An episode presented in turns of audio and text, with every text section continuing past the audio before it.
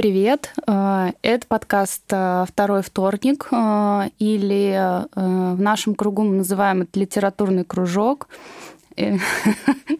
Да, все сразу засмеялись. Классная у нас тусовка, которая уже на протяжении пяти лет относительно регулярная и нерегулярная. Раз в месяц мы собираемся с девушками, пишем рассказы на определенные темы. А, прогуливаем, а, возвращаемся, и ну, это наш такой заряд а, энергии творческой. Меня зовут Юлия Рен, я работаю в банке с крутыми айтишниками и много-много лет пишу рассказы. Тема этого сезона у нас «Шапка собаки». И я написала рассказ не про шапку собаки. Я просто а, долго думала о том, а, а что это для меня. И представила, мне приносят шапку, на улице очень холодно. Это шапка из собаки. Я не хочу надевать эту шапку. Мне очень неприятно. Но как будто бы обстоятельства э, диктуют мне и заставляют меня это сделать. И я оказываюсь в ситуации, в которой э, у меня остается очень-очень мало выбора. Ну, понятно, что выбор есть всегда, но э, я принимаю это, да, то есть я принимаю эти условия. И что происходит в ситуации, когда ты принимаешь условия, которые тебе некомфортны? Ну вот мой рассказ э, об этом. За чаем подруга, мама троих детей, счастливая жена успешного топ-менеджера в очередной раз ткнула Анечку в ее стремительные карьерные победы и отсутствие любви, истинного счастья для любой женщины. Не на пользу все это Анечке, не на пользу. Ни один мужик в таких условиях не раскроется, так и будет Анечка всю жизнь с нежными альфонсами в любовь играть и давить их своей излишней самостоятельностью.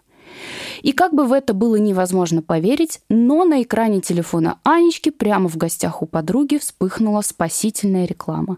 «Не пропустите новый курс, спрячь яйца, женщина, пора стать слабее». Как же вовремя решила Анечка и тут же оплатила курс. Первый постулат школы «Долой яйца» запрещал женщине вмешиваться в крутые решения мужчины. Анечка активно искала повод попрактиковаться. И вот случай неожиданно подвернулся. Накануне она купила маленькую, но дорогую квартиру в окружении успеха и фантазии о заслуженной роскошной жизни. Наконец-то.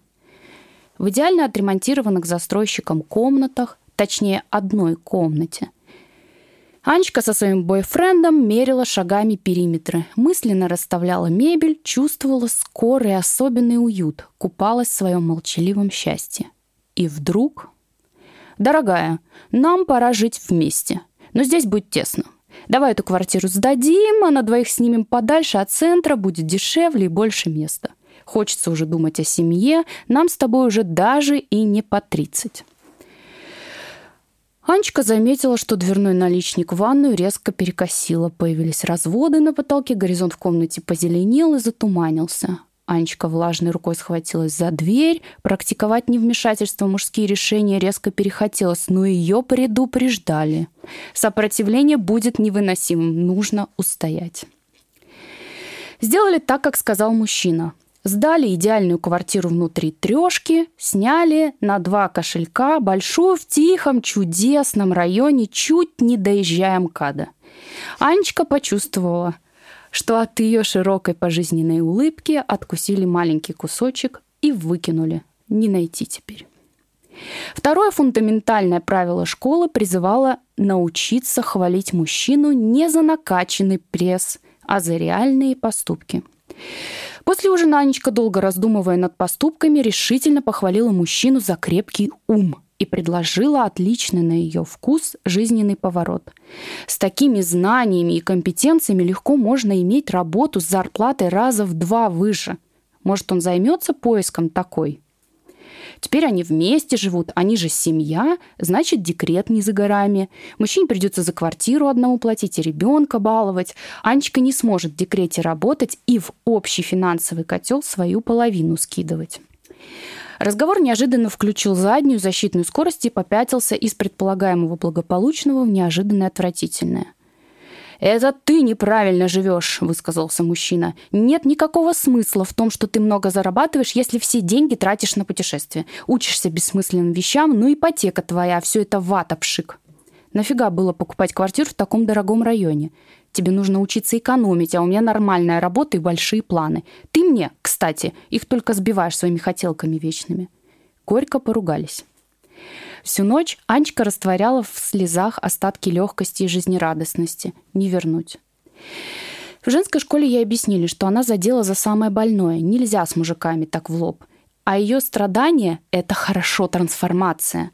Нужно продолжать следовать правилам. И скоро, совсем-совсем скоро она сможет постигнуть настоящее женское счастье. А мужчина превратится в альфа-самца, будет зубами рвать шкуры мамонтов и сотнями бросать их к ногам Анечки. Мамонтов к ногам, конечно, хотелось. Но женский курс был в самом разгаре, и студентки прокачивали правильную энергию, хвастались магическими эффектами от практик. В семьях цветет любовь, мужья мешками тащат домой деньги и цветы. Дети сами готовят, стирают, гладят школьные рубашки. Мир вокруг пиздец какой сделался чудесный. А у Анечки даже в кровати дистанция. Неделями нет секса. Между спинами возлюбленных спит скомканное одеяло. Как же бесит эти ванильные счастливые бабы. Лекцию по третьему неоспоримому условию для пробуждения настоящей женщины Аня решила не дослушивать. Она шумно встала, закашляла. Ну, в горло что-то попало. Что оборачиваться-то сразу? На выходе из учебного зала громко хлопнула дверью. А это сквозняк, наверное. Далеко Аня уйти не смогла. Села рядом с залом и заплакала. То ли денег за дорогущий курс стало жалко, то ли новую квартиру в центре, которую лишила девственности не она, а чужие люди. Через пару минут из зала выбежала растерянная, немного сутулая, худая девушка. Она два раза поправила шарф, шмыгнула носом и молча пробежала мимо Ани. Еще через пару минут из того же зала, не справившись со сквозняком, медленно вышла высокая брюнетка. Остановилась около Ани, но будто в пустоту вбросила. Говорят, в ретроградный Меркурий надо расставаться со всем говном. Пойду разведусь, нахер эти курсы. Аня расхохоталась, брюнетка тоже. Дверь учебного зала громко хлопнула еще несколько раз – и еще несколько. Сквозняк, наверное. Мне нравится, что у нас во втором рассказе яйца. Да, я про это тоже подумала. Мы начали с яиц и завершаем яйцами. Блин, Юль, мы соскучились по тебе. Чуть тебя так давно не было. Да, твоих текстов классных вообще. И я э, была в в состоянии синдрома самозванца. Так. И что ты с ним сделала? Куда ты прогнала самозванца? Или не прогнала? Он пока спать лег.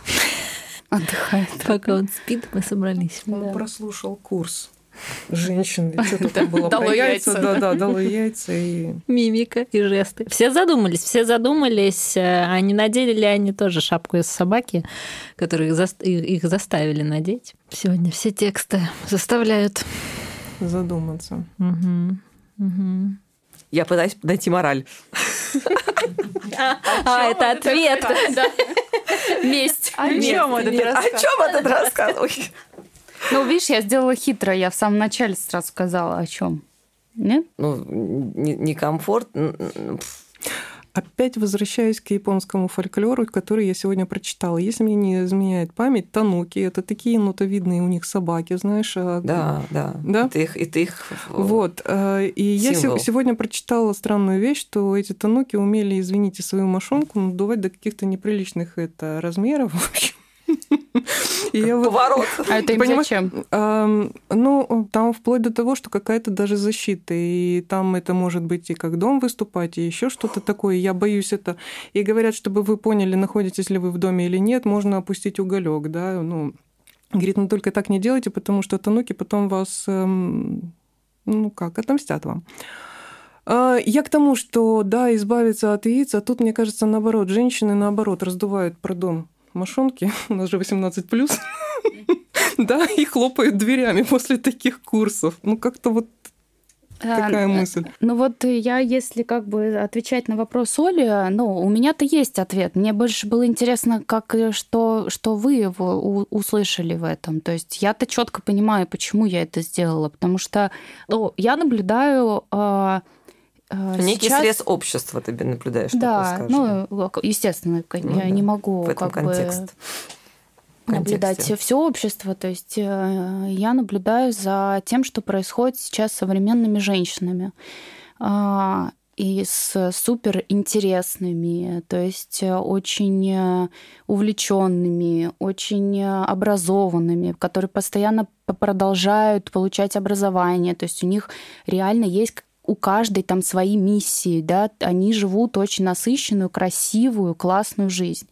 Но почему-то в обществе есть история про то, что а, женщина априори не может быть счастлива, э, счастлива, если э, она вот, э, понимаешь, вот сильная, успешная.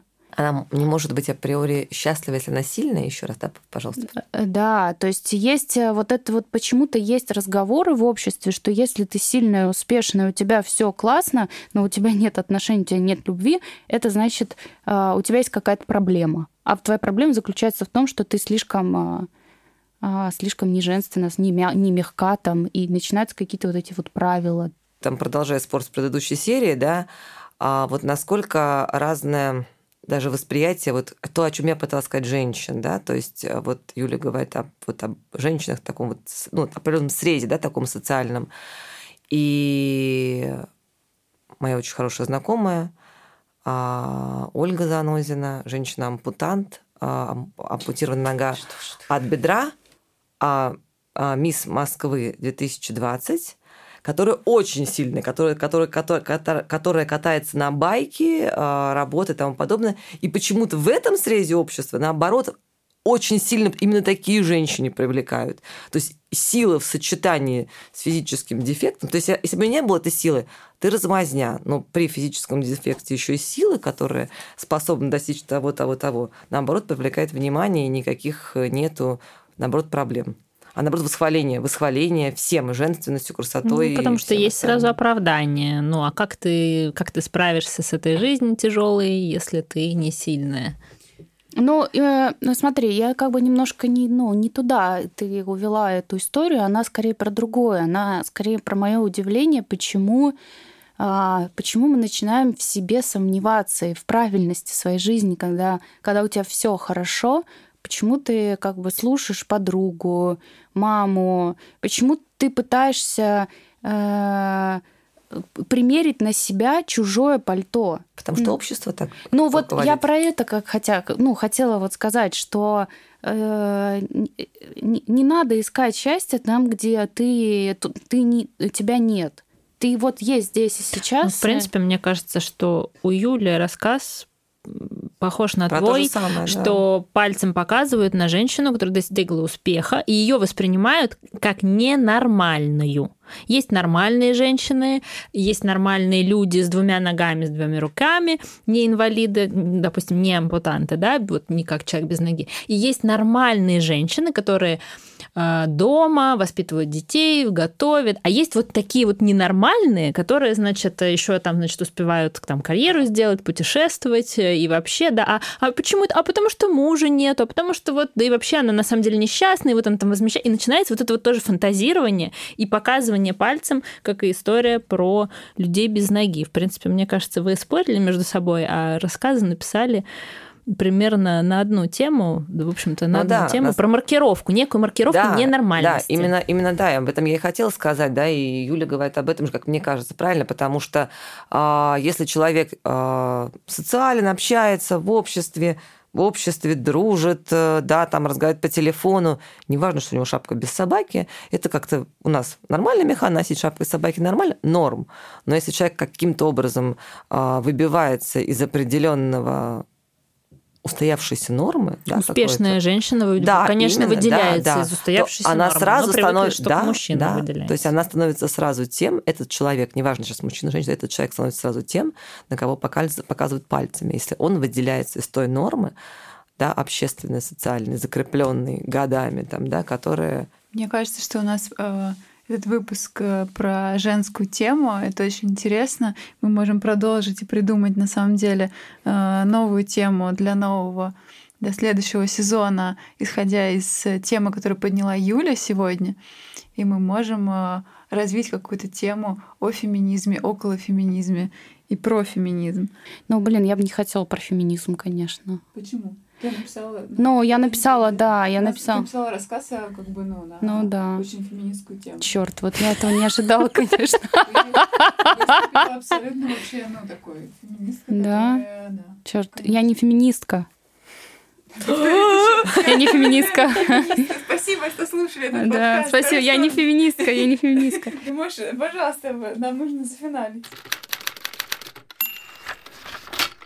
Так, завершаем наш а, первый сезон, а, очень классный, волнительный, а, «Шапка из собаки», подкаст «Второй вторник». Со мной рядом... Черт, я забыла вашу фамилию тут же. Настя Соколова, Света Завтонева, Аня Шипилова, Ольга Буданова и я, Юлия Рен.